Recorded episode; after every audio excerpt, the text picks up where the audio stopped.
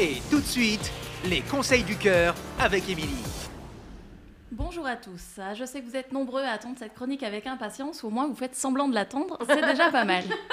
Et oui, aujourd'hui on va parler rupture, mais pas rupture mignonne, où on reste potes, où on se sépare en bons termes. Non, non, on va parler des pires ruptures, les plus horribles que vous ayez vécues, et vous allez voir, bah il y a du lourd. Je pensais en avoir des sympas en stock personnellement, mais au vu de ce que j'ai reçu, bah, je joue clairement dans la cour des petits. J'avais du mal à faire un classement de toutes ces histoires, alors je vous ai fait un top 5 des pires ruptures. Je vais vous lire les témoignages, vous allez voir, c'est sympa.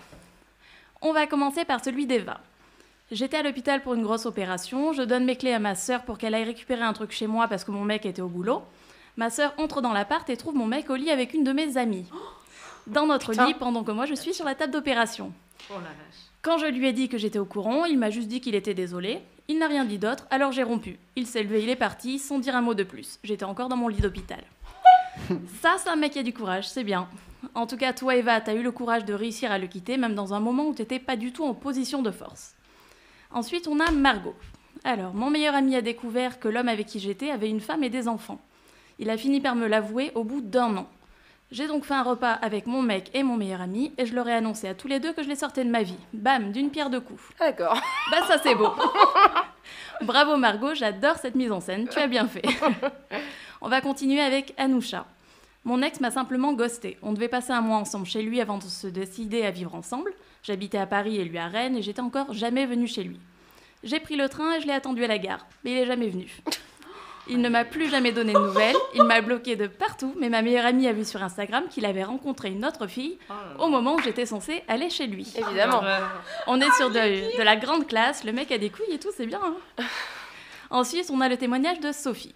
Le jour où j'apprends à mon ex que j'étais enceinte, au bout de deux ans de vie commune et de longues discussions sur le fait de fonder une famille, il me dit qu'il n'a jamais su comment me dire qu'en fait il ne veut absolument pas avoir d'enfant et qu'il n'est pas sûr non plus de vouloir faire sa vie avec moi.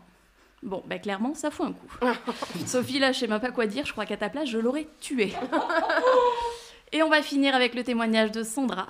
J'apprends à mon mari que je suis atteinte d'un cancer du sein. Il se met à pleurer. Je pense au début qu'il est triste pour moi. Et là, il me, Ça ré- part mal. et là, il me répond qu'il n'a pas du tout envie d'être avec quelqu'un de malade, qu'il a besoin de profiter de la vie, donc il préfère qu'on se sépare. Cinq ans de mariage qui s'envolent en une seconde. Putain. Connard, j'ai pas d'autres mots qui me viennent là.